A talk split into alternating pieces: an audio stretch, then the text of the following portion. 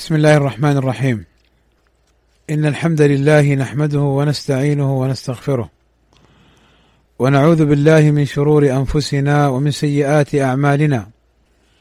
من يهده الله فلا مضل له ومن يضلل فلا هادي له. وأشهد أن لا إله إلا الله وحده لا شريك له. وأشهد أن محمدا عبده ورسوله.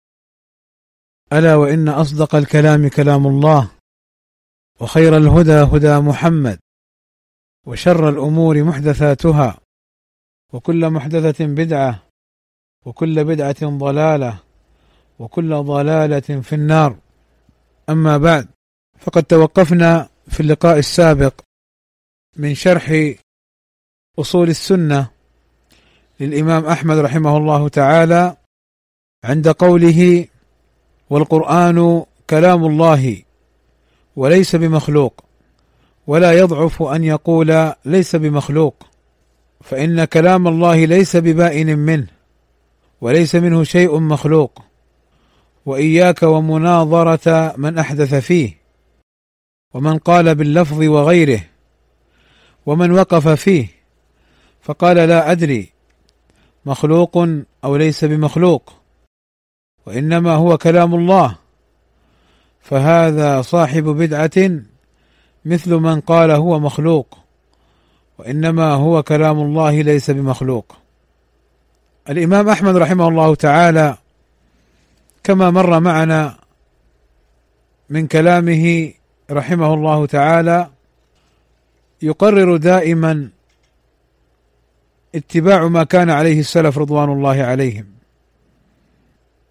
ومن ذلك الإيمان بالقرآن والسنة والتسليم لهما على فهم السلف الصالح رضوان الله عليهم.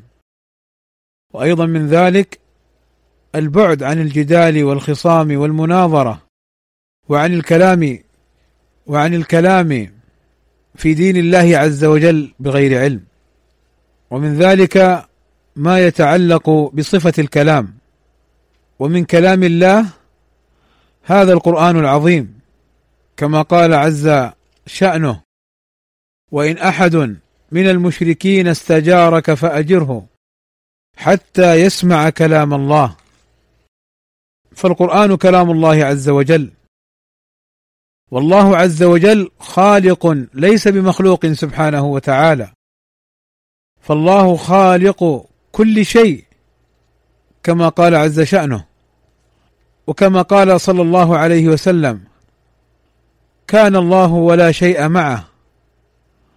فالله سبحانه وتعالى هو الذي خلقنا وهو الذي أوجدنا من العدم وهو خالق كل شيء سبحانه وتعالى. وجبريل عليه الصلاة والسلام نزل بهذا القرآن بعد أن سمعه من الله عز وجل. فينزل على النبي صلى الله عليه وسلم بهذا القرآن في ثلاث وعشرين سنة. والقرآن في هذه المدة في قوته في ألفاظه ومعانيه مما يدل على أنه ليس قول بشر بل هو كلام الله عز وجل. وفي عهد الإمام أحمد رحمه الله تعالى قام أهل البدع والضلال من الجهمية والمعتزلة بإحداث هذه البدعة الضالة وقولهم بأن القرآن مخلوق وقولهم بأن الله عز وجل لا يتكلم بشيء تعالى الله عما يقولون وقوت شوكتهم في عهد المأمون والمعتصم والواثق. وهكذا أهل البدع والضلال قد يتقوون بالسلطان على نشر باطلهم. ومع ذلك فالإمام أحمد رحمه الله تعالى صبر في هذه المحنة وأمر بالسمع والطاعة لولاة الأمر في غير معصية الله عز وجل وبين الحق في ذلك وهو ما قرره هنا. فقرر رحمه الله تعالى أن القرآن كلام الله عز وجل ليس بمخلوق كما في الآية السابقة وإن أحد من المشركين استجارك فأجره حتى يسمع كلام الله وهكذا آمن الصحابة رضوان الله عليهم بهذه الآية بأن القرآن كلام الله عز وجل وبما دلت عليه نصوص الكتاب والسنة. فلا بد أن نعتقد هذه العقيدة الصافية الصحيحة الثابتة بالكتاب والسنة وما كان عليه سلف الأمة. هذا القرآن آية دالة على صدق رسول الله صلى الله عليه وسلم إذ هو ليس بكلام بشر بل كما أخبر الله عز وجل أنه لو اجتمعت الإنس والجن على أن يأتوا بمثل هذا القرآن لا يستطيعون. فليس القرآن كلام بشر ولا كلام كهان فالكهان كلامهم باطل. يتضمن المتناقضات ويتضمن الكذب ويتضمن أمورا لا خير فيها. والقرآن كله صدق وكله خير وكله حق. وليس بكلام شاعر لأن الشاعر قد يبالغ في الأمور وقد يأتي بالخيالات وقد يأتي أيضا بالمتناقضات فليس بكلام شاعر. فلم يكن الرسول صلى الله عليه وسلم إلا مبلغا ما سمعه من جبريل وسمعه جبريل من الله عز وجل مبلغا هذا القرآن. كان عليه الصلاة والسلام أميا لا يقرأ ولا يكتب. وصفة الأمية في النبي صلى الله عليه وسلم صفة دالة على صدقه إذ أن هذا الأمي يأتي بهذا القرآن ويأتي بهذا الدين الكامل لدليل على صدقه أنه رسول من الله عز وجل. كما قال عز وجل وما كنت تتلو من قبله من كتاب ولا تخطه بيمينك اذا لارتاب المبطلون. فبين سبحانه وتعالى أن النبي صلى الله عليه وسلم لو كان يقرأ أو يكتب لقيل إنه تعلم هذه الأمور من اليهود والنصارى أو من الكهان والسحرة أو من الشعار وغيرهم. ولكن الله عز وجل جعل هذه الصفة في هذا النبي الكريم صلى الله عليه وسلم صفة مدح وصفة كمال للدلالة على صدقه صلى الله عليه وسلم. إن القرآن معجز وآية دالة على صدق النبي صلى الله عليه وسلم. فما فيه من حق وما فيه من إخبار عن أمور غيبية من أين يأتي بها النبي صلى الله عليه وسلم؟ وهو لا يحسن القراءة والكتابة. وما خرج من مكة إلا ومع قومه. وما ذهب يمنة أو يسرة. لذا لم يستطع قومه أن يتهموه بذلك إلا من باب الكذب والفجور والافتراء عليه صلى الله عليه وسلم وتناقضت أقوالهم. فمرة يقولون هو كلام شاعر. ومرة يقولون كلام كاهن وساحر ومرة يقولون أساطير الأولين قصص الأولين تعلمها ومرة يقولون غير ذلك. فكيف تجتمع هذه التناقضات في شخص واحد؟ ما عرف إلا بالخير والسلامة وما عرف إلا بالصدق والأمانة وعصمه الله عز وجل من الوقوع في الشرك. أو شرب الخمر أو لهو الجاهلية. كل هذا يقودنا ويدلنا على أن هذا القرآن الذي جاء به الرسول صلى الله عليه وسلم إنما جاء به عن الله نزل به الروح الأمين جبريل عليه الصلاة والسلام. قال الإمام أحمد والقرآن كلام الله وليس بمخلوق. ولا يضعف أن يقول ليس بمخلوق. يعني لا يتردد المسلم السني السلفي الواضح في عقيدته وإيمانه ومنهجه. لا يتردد أن يقول القرآن كلام الله ليس بمخلوق. لأنه قد يقول قائل لم ياتي عن الصحابة رضي الله عنهم أنهم قالوا القرآن ليس بمخلوق. فكيف أنا أقول ما لم يقولوه؟ فالجواب عن ذلك من وجوه. الوجه الأول أن الصحابة رضوان الله عليهم كانوا مؤمنين بأن القرآن كلام الله ولم يقل أحد منهم بأن القرآن مخلوق أو ليس بكلام الله أو أنه كلام جبريل لم يقل أحد منهم ذلك. فكانوا مؤمنين بأن القرآن كلام الله عز وجل. الوجه الثاني أنه ظهر أهل البدع قبحهم الله في كل زمان ومكان. أظهروا قولهم بأن القرآن مخلوق. فرد عليهم الإمام أحمد بأن القرآن كلام الله ليس بمخلوق. ردا على تلك البدعة التي ظهرت. هكذا جرى عمل السلف أنهم يردون على أهل البدع بدعهم بما دلت عليه نصوص القرآن والسنة. فقول الإمام أحمد ليس بمخلوق ليس بقول مبتدع بل هو قول مبني على دلالات القرآن والسنة وعلى فهم سلف الأمة رضي الله عنهم أجمعين. والوجه الثالث أن القول بأن القرآن كلام الله فقط دون بيان أنه ليس بمخلوق فيه تضليل وتدليس من أهل الباطل على عامة الناس. إذ أن أهل الباطل يقولون القرآن كلام الله ولكن هم يعتقدون أنه مخلوق. فكيف نتميز عنهم إلا بهذه الكلمة ليس بمخلوق التي هي كالسيف على أعناق أهل البدع والأهواء الذين يزعمون أن كلام الله مخلوق. تعالى الله عما يقولون. أما دلت السنة على أن القرآن كلام الله ليس بمخلوق؟ أما دلت السنة على أن القرآن ليس بمخلوق؟ بلى. ألا يعلم كل منا قول النبي صلى الله عليه وسلم؟ من قال أعوذ بكلمات الله التامات. من شر ما خلق. لم يضره شيء حتى يمسي. والاستعاذة بغير الله شرك. فلو كان كلام الله مخلوقا لكان النبي صلى الله عليه وسلم يستعيذ بمخلوق. حاشاه صلى الله عليه وسلم من ذلك.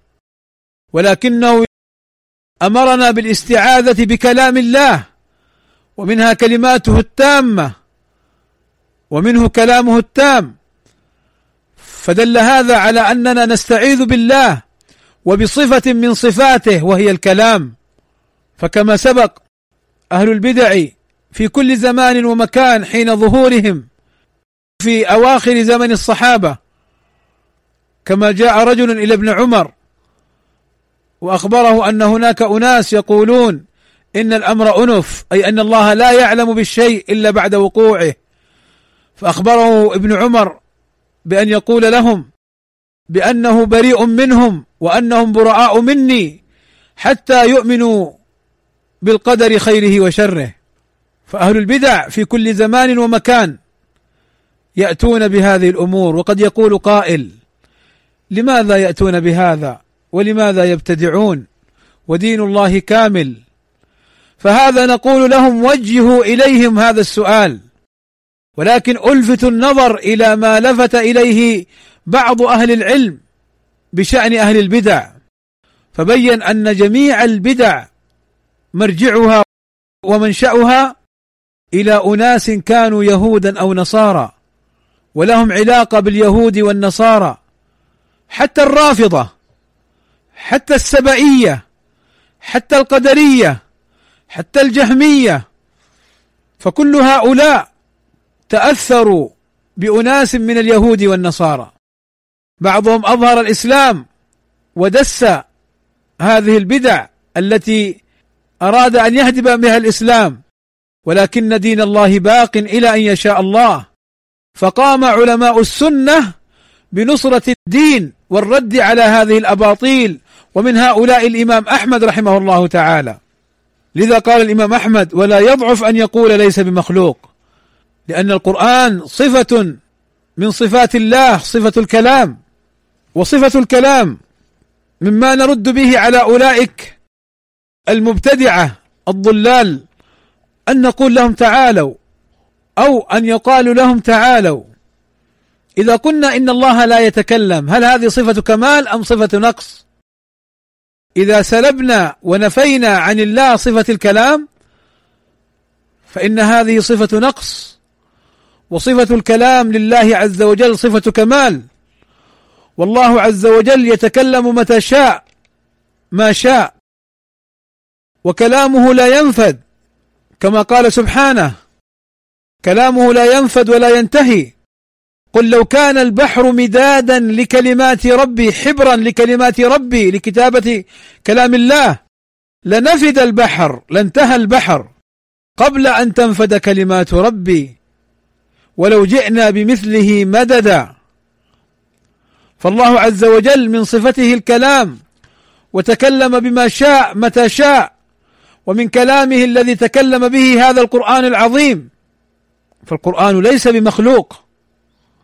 قال الإمام أحمد رحمه الله تعالى فإن كلام الله ليس ببائن منه أي ليس بمنفصل عن الله عز وجل.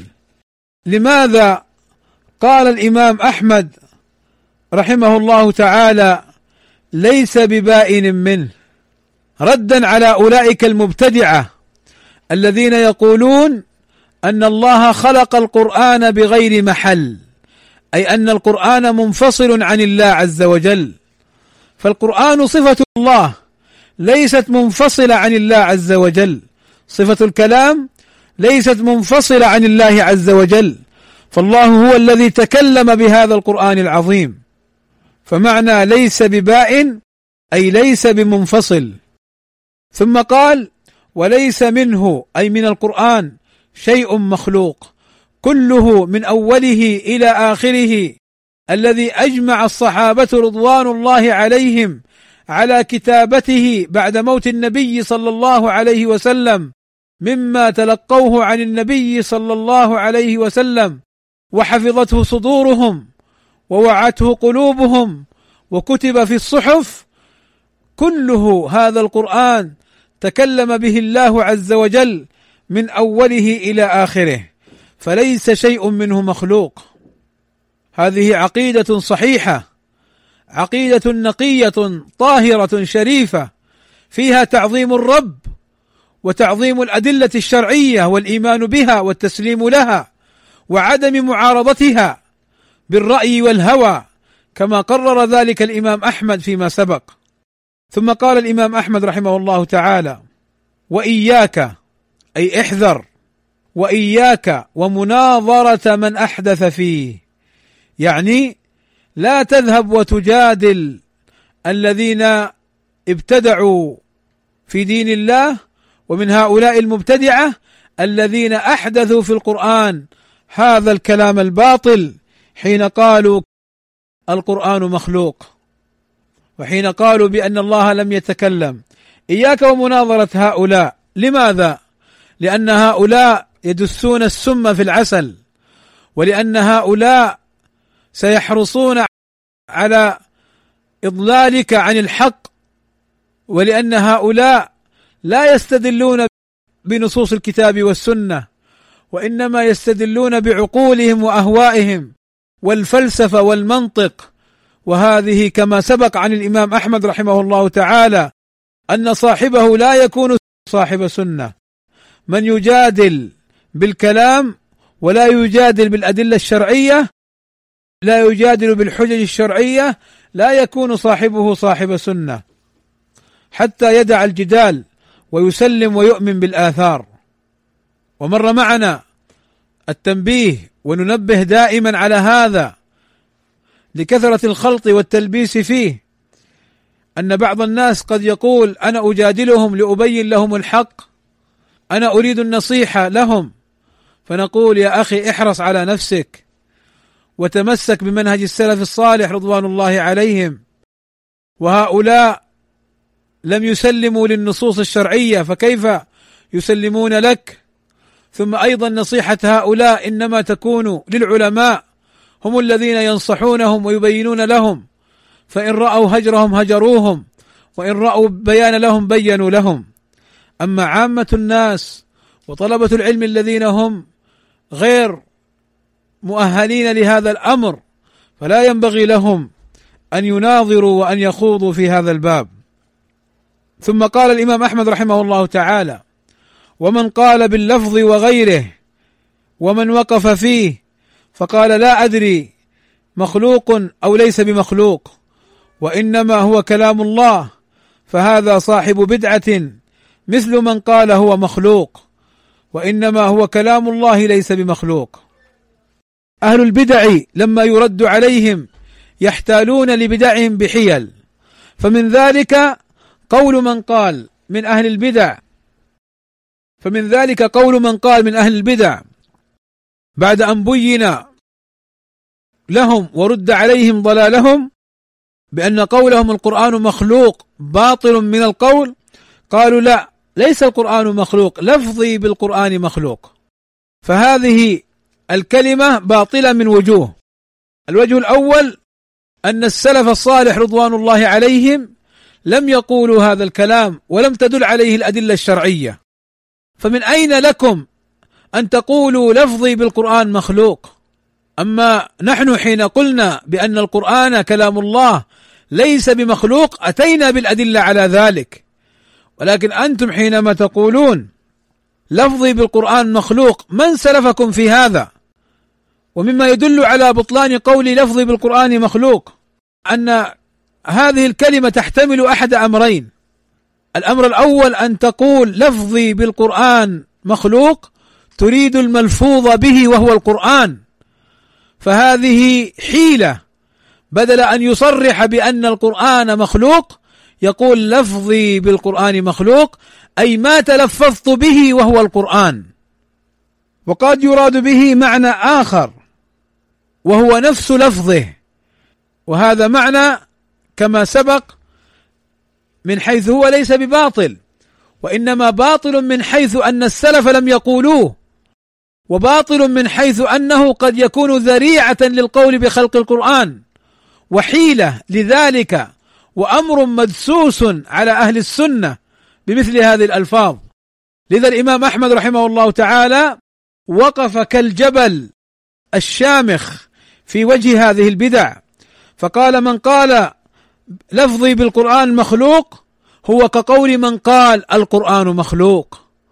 فتفطنوا عباد الله لمثل هذا الأمر وتنبهوا لأساليب أهل البدع والضلال فإنهم يلبسون على الناس دينهم.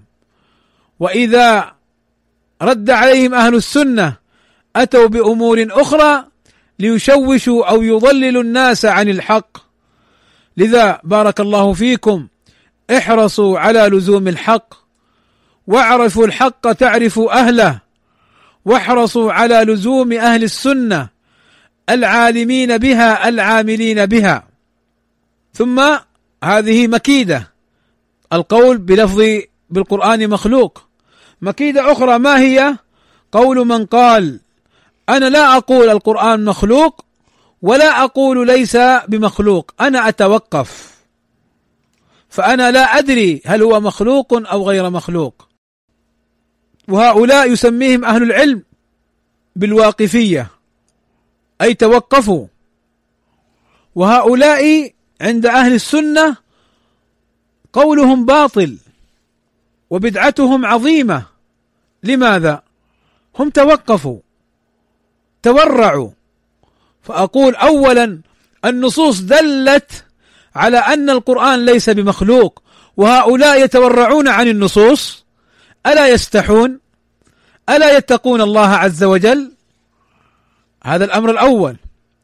الأمر الثاني أن قولهم هذا نتوقف فلا نقول مخلوق ولا نقول ليس بمخلوق فيه تشكيك للعامة بالحق الذي دلت عليه نصوص الكتاب والسنة أن القرآن ليس بمخلوق.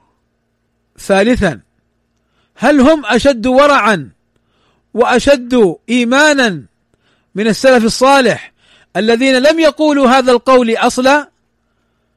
فإنهم سمعوا وتلوا قول الله عز وجل وإن أحد من المشركين استجارك فأجره حتى يسمع كلام الله فلم يقولوا نتوقف ليس بمخلوق أو هو بمخلوق بل آمنوا بأن القرآن كلام الله عز وجل. فالواقفية من هذه الحيثية شر وضلال عظيم. وقولهم كما قال الإمام أحمد رحمه الله تعالى هو مثل من قال هو مخلوق. يعني إنما هو التلبيس والتدليس. فقبح الله أهل البدع في كل زمن ظهروا فيه. فهو مع قوله بأن القرآن كلام الله لكني لا أقول هو مخلوق ولا غير مخلوق هو قول باطل عاطل.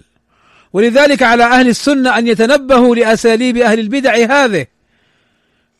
فإنهم يحاولون دائما أن يأتوا بلفظ تتقبله العامة ويتقبله الخصم. وقد يكون هذا اللفظ مجمل ومن أساليب أهل البدع القول بالمجملات. في مواطن المشكلات ليمرروا البدع والضلالات. ولكن أهل السنة العلماء بالسنة العاملين بها الذين فقهوا منهج السلف وتربوا على ذلك ونشأوا على ذلك لا تمر عليهم هذه البدع. بل يقفون في وجهها كالجبل الشامخ فيردونها ويبينون ضلالها. ويزيفونها للناس ويكشفون ما فيها من خلل وإخلال ومن ضلال وإضلال. ولذلك أحيانا بعض أهل السنة من السلفيين قد ينخدع بمثل هذه العبارات فيقول يعني هؤلاء يريدون الحق وهم معنا وهم كذا سواء في مسألة في مثل هذه المسألة أو غيرها من المسائل كحال المميعة أو كحال الحدادية وغيرهم الذين قد يأتون بكلام يظنه الظان أنه موافق لنا. فينكر بعض أهل السنة على اخوانه السلفيين شدة موقفهم من هؤلاء. فيقول لماذا تشد عليهم وهم قد يعني اقتربوا منا أو يريدون الحق؟ فنقول لا لابد يا إخواني لابد بارك الله فيكم من التمييز بين الحق والباطل. ولا بد من رد البدع والضلالات ولا بد من عدم فتح الباب لهؤلاء لأنهم يدسون كما سبق السم في العسل. أعطيكم مثال على هذا وقفت عليه في الأيام الماضية. عبد الرحمن عبد الخالق المصري الذي يعيش في الكويت له كلام يرد فيه على داعش. ويجرم داعش في القتل هذا. فبعض الناس قال هذا الرجل طيب وهذا الرجل يعني ما شاء الله يقول هذا الكلام فهو أول من تكلم بهذا الأمور و و و إلى آخره. فيدافعون عن عبد الرحمن عبد الخالق. نقول لهم تعالوا تعالوا. تعالوا إلى كلمة سواء بيننا وبينكم. انظروا عبد الرحمن عبد الخالق يدافع عن التكفيريين وينهج منهج التكفيريين ويقرر التكفير. ويدافع عن التكفيريين. فلا تنخدعوا بتلك الخديعة وتلك الدسيسة التي يظهرون فيها هذا الرجل أنه ضد أهل الباطل. فبعض الناس قد ينكر على أهل السنة ردهم على عبد الرحمن عبد الخالق بمثل ذاك الموقف. ولذلك يا إخواني بارك الله فيكم في زمن الفتن يحسن الصمت والسكوت وترك الأمور للعلماء الذين عندهم القدرة على ردها وعدم الخوض فيها. لذلك قال من قال من السلف أنه لا يعلم اظنه الآجري أو غيره أو ابن بطة لا يعلم لرجل دخل في فتنة وخرج منها سالما إلا وقد تلبس بها وانحرف عن الحق. لذلك للأسف نجد بعض إخواننا أو بعض الناس إذا جاءت الفتن يخوض في الكلام فيها وما ينبغي له أن يدخل فيها. ولذلك السلفيون دائما دائما علماؤنا. رحم الله من مات منهم وحفظ الله الأحياء. الشيخ صالح الفوزان والشيخ صالح اللحيدان الشيخ ربيع المدخلي الشيخ عبد العزيز آل الشيخ وغيرهم من العلماء. الشيخ ربيع المدخلي دائما لما تأتي فتن يعني مباشرة يأمر السلفيين بالسكوت وعدم الخوض. طبعا لما تأتي الفتن مما دست بين السلفيين. أما الفتن التي في رد على أهل الباطل فإن الشيخ حفظه الله تعالى وغيره من المشايخ السلفيين هم من أوائل من يرد على أهل الباطل. ولكن الفتن التي تدب في صفوف السلفيين يراد منها تفريق الصف السلفي ويراد منها إحداث الشرخ والانحراف بين السلفيين. لذا يلزم السلف الصمت والسكوت في زمن الفتن. فاذا هذا المثال بارك الله فيكم. يوضح لنا لماذا قال الإمام أحمد هذا الكلام؟ ولماذا انتهج السلف هذا الموقف الصارم الحازم الذي حفظوا به دين الله عز وجل وصانوه عن البدع والضلالات؟ فإذا بارك الله فيكم نتفطن لهذا الأمر. الإمام أحمد رحمه الله تعالى لما قال هذا الكلام دلنا على أنه ألف هذه الرسالة بعد فتنة خلق القرآن. لأنه جاءتني رسالة يسألني السائل هل ألف أصول السنة قبل فتنة خلق القرآن أم بعدها؟ فيظهر من هذا النص أنه ألفها بعد الفتنة أو في ذلك الزمن. أعني بعد ظهور فتنة خلق القرآن.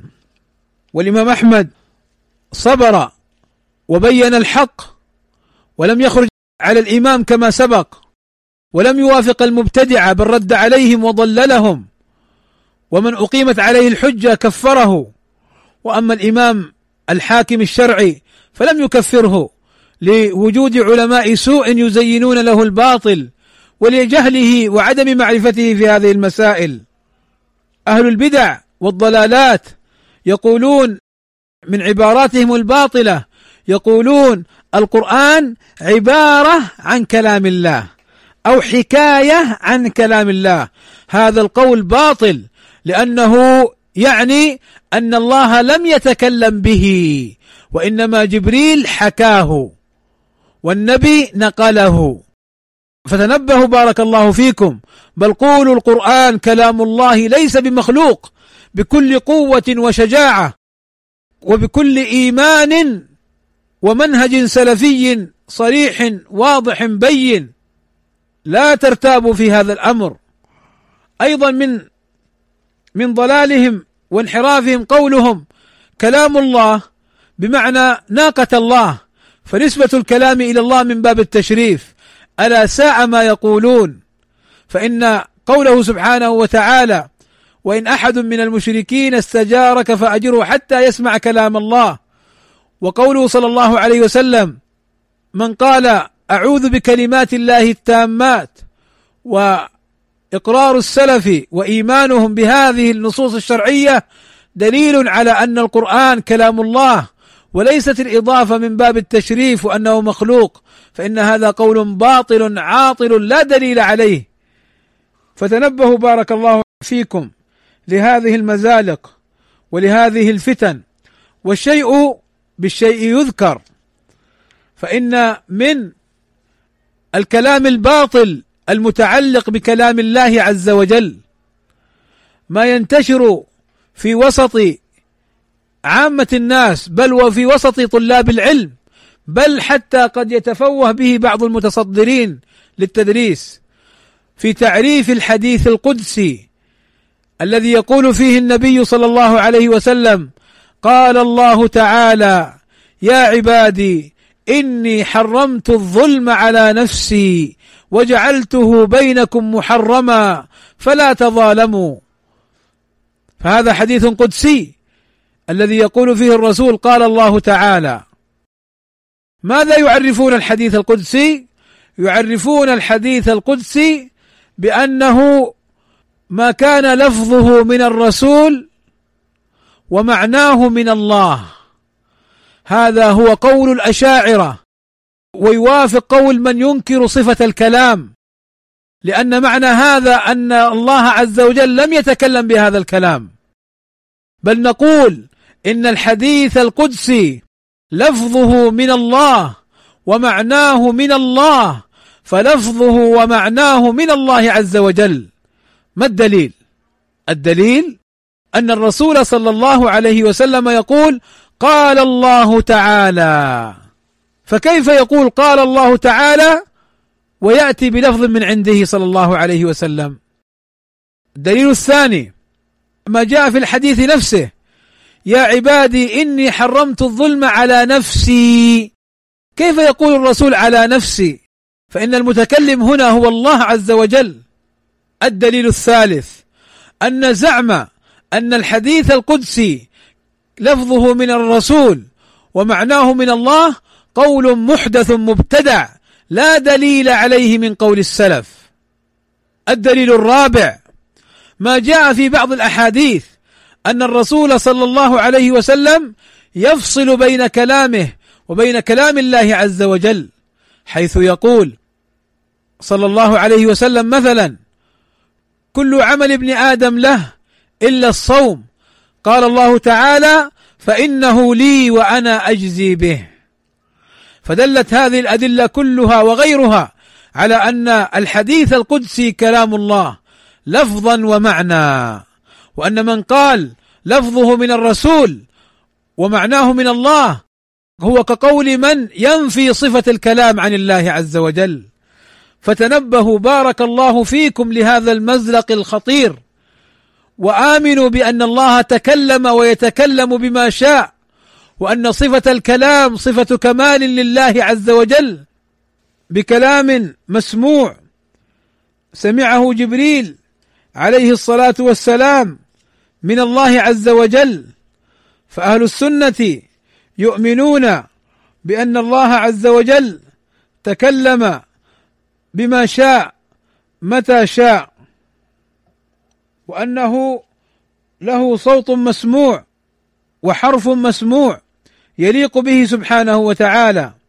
أما قال الله وإذ نادى ربك موسى أما قال الله وكلم الله موسى تكليما بل إن الله عز وجل لما قال أحد كفار مكة حين قال عن القرآن إن هذا إلا قول البشر قال الله عز وجل سأصليه سقر.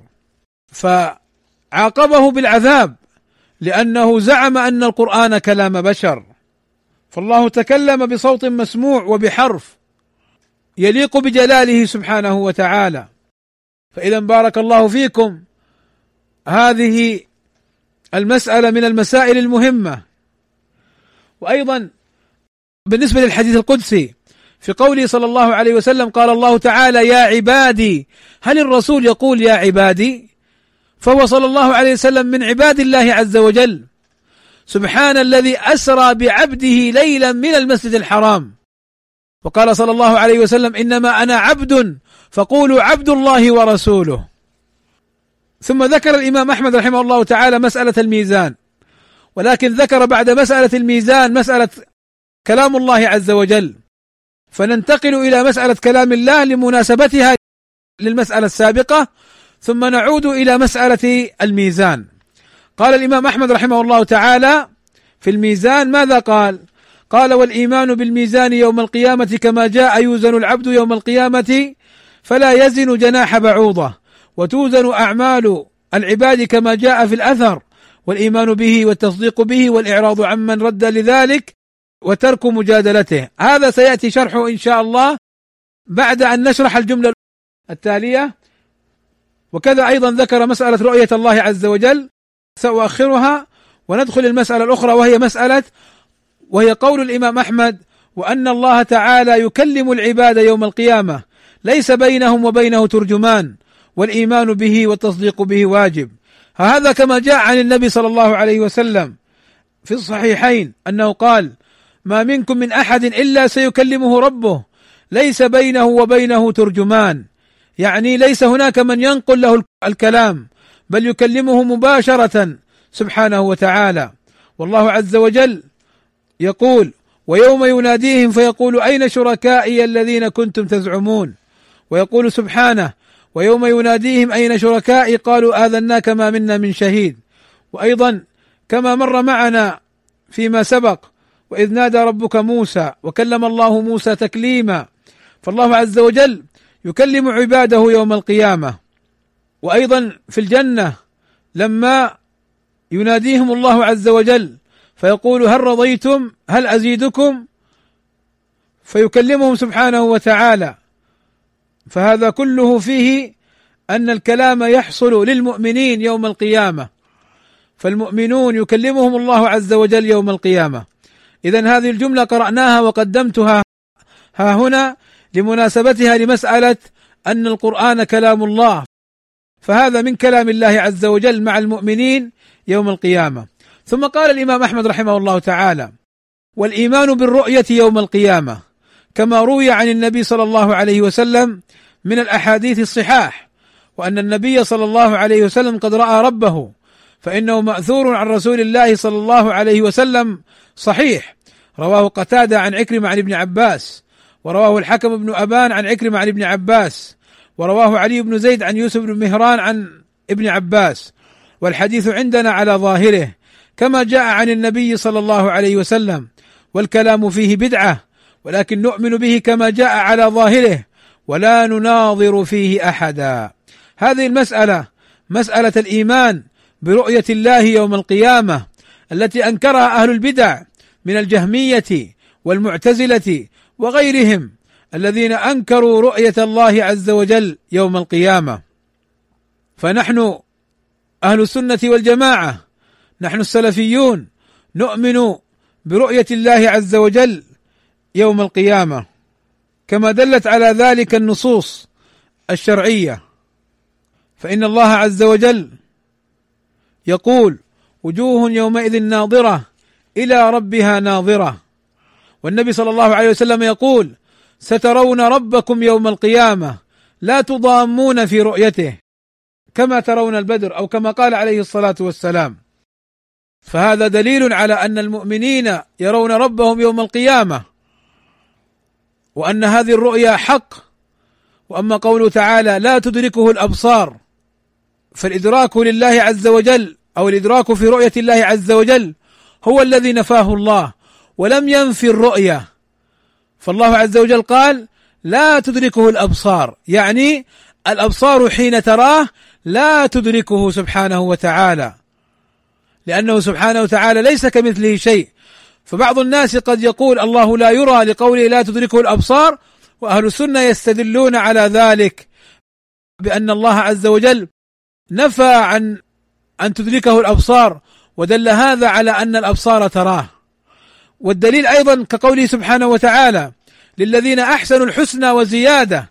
جاء عن النبي صلى الله عليه وسلم أنه فسر الزيادة رؤية الله عز وجل وهي ألذ نعيم أهل الجنة. ألذ نعيم أهل الجنة رؤيتهم لله عز وجل. أسأل الله عز وجل أن يجعلني وإياكم من الذين يرون الله عز وجل في الجنة وأن يرزقنا لذة النظر إليه سبحانه وتعالى. فاذا الإمام أحمد يقرر أن الله عز وجل يرى يوم القيامة. وأما قوله تعالى لموسى إنك لن تراني أي في الدنيا. ويدل على ذلك أن الله لما تجلى للجبل جعله دكا. فالإنسان في الدنيا لا يستطيع أن يرى الله عز وجل. ولكن في الآخرة فإن الله عز وجل يهيئه لرؤيته سبحانه وتعالى. بل كما سبق جعل الله عز وجل رؤيته من نعيم أهل الجنة. بل هو من ألذ وأعلى نعيم أهل الجنة. أسأل الله عز وجل أن يرزقني وإياكم لذة النظر إليه سبحانه وتعالى. لذلك قال الإمام أحمد والإيمان بالرؤية يوم القيامة. لماذا؟ لأن أهل البدع والضلال من المعتزلة والجهمية وغيرهما والرافضة ينكرون هذه الأمور ينكرون هذه المسائل كمسألة رؤية الله عز وجل يوم القيامة. فالمعتزلة والجهمية ينكرون رؤية الله عز وجل مع أنها جاءت في النصوص الشرعية في القرآن والسنة. قال من الأحاديث الصحاح. ثم قال وأن النبي قد رأى ربه. هذه المسألة من الإمام أحمد رحمه الله تعالى مراده بها أن النبي صلى الله عليه وسلم رأى ربه بفؤاده لا بعين بصيرته. ما الدليل على هذا؟ الدليل على هذا ما جاء عن ابن عباس رضي الله عنه أنه قال بأن النبي صلى الله عليه وسلم رأى ربه بفؤاده. كما في صحيح مسلم. وأيضا عائشة رضي الله عنها تقول ثلاث من حدثك بهن فقد أعظم على الله الفرية. ومنها من قال إن محمدا رأى ربه فقد أعظم على الله الفرية. عائشة رضي الله عنها حدثت مسروقا. رجل اسمه مسروق. قالت له يا مسروق من حدثك بأن محمدا رأى ربه فقد أعظم على الله الفرية. فقال لها مسروق أمهليني يا أم المؤمنين. يعني انتظري علي. أليس الله يقول ما كذب الفؤاد ما رأى؟ ولقد رآه نزلة أخرى فقالت له أنا أول هذه الأمة. سأل رسول الله صلى الله عليه وسلم عن هذا. قالت ذلك جبريل. رآه رسول الله صلى الله عليه وسلم. فإذا ما كذب الفؤاد ما رأى. ولقد رآه نزلة أخرى هي رؤية النبي صلى الله عليه وسلم لجبريل عليه السلام ليس لله. ويدل على هذا ما رواه مسلم في الصحيح عن أبي ذر أن النبي صلى الله عليه وسلم حين سئل عن رؤية الله قال نور أن أراه أي كيف أراه؟ فإذا مراد الإمام أحمد رحمه الله تعالى وأن النبي صلى الله عليه وسلم قد رأى ربه أي بفؤاده لا بعين بصيرته.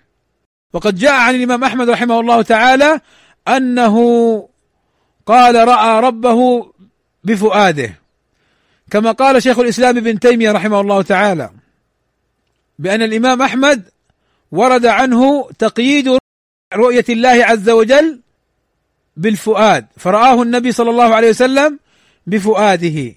فهنا أطلق الإمام أحمد وأن النبي قد رأى ربه. فظن بعض الناس خطأ منه أن الإمام أحمد يريد أن النبي صلى الله عليه وسلم رأى ربه في الدنيا. وهذا خطأ. إنما المعنى أنه رآه بفؤاده ولم يراه بعين بصيرته.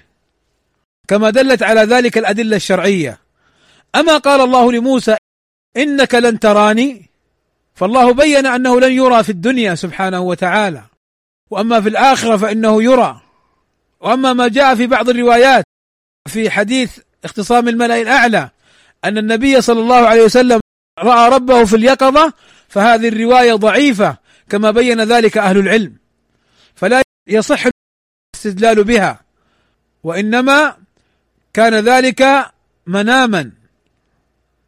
فإذا بارك الله فيكم الصحيح أن النبي صلى الله عليه وسلم رأى ربه بفؤاده ولم يره بعين بصيرته. وهذا قول عائشة وقول ابن عباس. وابن عباس كما سبق جاء عنه أنه قال بأن النبي صلى الله عليه وسلم رأى ربه. فظن بعض الناس أن هذا خلاف بين الصحابة في مسألة رؤية الله عز وجل. وقال بأن الاختلاف في العقيدة ممكن. فالجواب عن هذا بأن الصحابة بحمد الله ما اختلفوا في هذا الباب أبدا بل قولهم قول واحد. فابن عباس لما قال رأى ربه أي رآه بفؤاده. وعائشة رضي الله عنها لما قالت ما رأى ربه أي لم يره بعين بصيرته.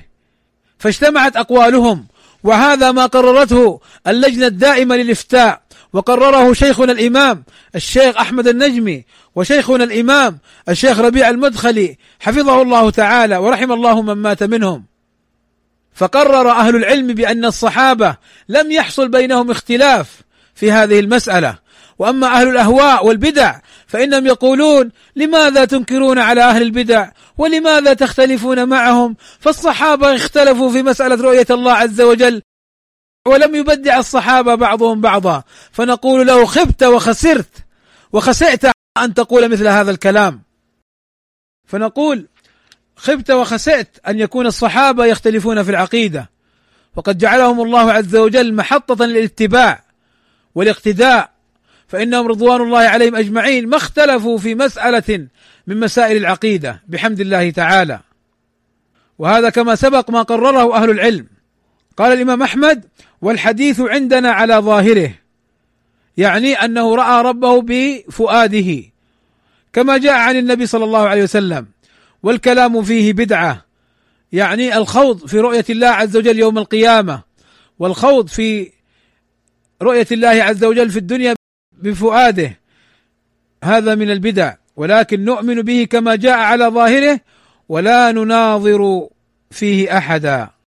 هكذا نلحظ الإمام أحمد رحمه الله تعالى دائما وابدا ينبه على مسألة عدم مناظرة أهل البدع وعدم الدخول معهم في مناقشات ومناظرات إلا من باب الضرورة لأهل العلم كما نبه على ذلك الإمام أحمد وغيره من السلف رضوان الله عليهم أجمعين.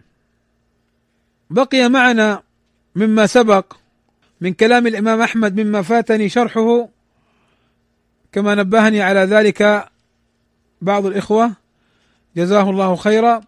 هو أنه الإمام أحمد قال لا تضرب للسنة الأمثال ولا تضرب الأمثال للسنة، إيش المعنى؟ المعنى في هذا من الإمام أحمد رحمه الله تعالى أنك إذا جاءتك السنة تؤمن بها وتسلم لها. ولا تقول أرأيت لو كان كذا وكذا أرأيت لو حصل كذا وكذا فتريد أن تضرب لها الأمثال. فتقول كيف نفهم هذا من حديث رسول الله صلى الله عليه وسلم والناس كذا وكذا وكذا؟ فهذا من باب ضرب الأمثال للسنة. من ذلك ما جاء عن أبي هريرة رضي الله عنه. لما كان يحدث عن النبي صلى الله عليه وسلم حديث غسل اليدين قبل إدخالهما في الإناء. فقال له رجل وهذا الرجل ليس من الصحابة ولكن ممن بعدهم فقال له رجل أرأيت كذا وكذا يعني كيف أغسل يدي إذا لم يكن من الإناء؟ فقال فأنكر عليه أبو هريرة ورماه بالحجر يعني نهره عن ذلك. وقال له دع أرأيت عند ذاك النجم أو كما جاء عن أبي هريرة رضي الله عنه فإنه أنكر ضرب المثل لحديث رسول الله صلى الله عليه وسلم. فهذا هو معنى قول الإمام أحمد رحمه الله تعالى ولا تضرب لها الأمثال. يعني أن يؤتى بشيء مماثل يظن السامع أو المتكلم أنه يخالف أو يغاير سنة النبي صلى الله عليه وسلم. ولذلك جاء عن علي رضي الله عنه وعن أنس وعن غيرهم من الصحابة أنهم قالوا إذا حدثتم عن النبي صلى الله عليه وسلم فظنوا بالذي أحسن والذي هو أهنأ والذي هو أمرأ. فلا تضرب للسنة الأمثال ولا تعارض بها. وهذا من باب التسليم للنصوص الشرعية. وعدم معارضتها. ثم قال الإمام أحمد رحمه الله تعالى والإيمان بالميزان يوم القيامة. وهذا كما قلنا إن شاء الله وهذا سيأتي شرحه في اللقاء القادم بإذن الله تعالى. أسأل الله عز وجل الكريم رب العرش العظيم أن ينفعني وإياكم بما سمعنا وأن يكون حجة لنا لا حجة علينا. وأسأله سبحانه وتعالى أن يهديني وإياكم إلى سواء الصراط وأن يجنبني وإياكم البدع والضلال والفتن ما ظهر منها وما بطن. وصلى الله وسلم على نبينا محمد وعلى آله وصحبه أجمعين. وأسأل الله عز وجل أن يجعل هذه المجالس في ميزان أعمالنا يوم لا ينفع مال ولا بنون. إلا من أتى الله بقلب سليم. وصلى الله وسلم على نبينا محمد وعلى آله وصحبه أجمعين.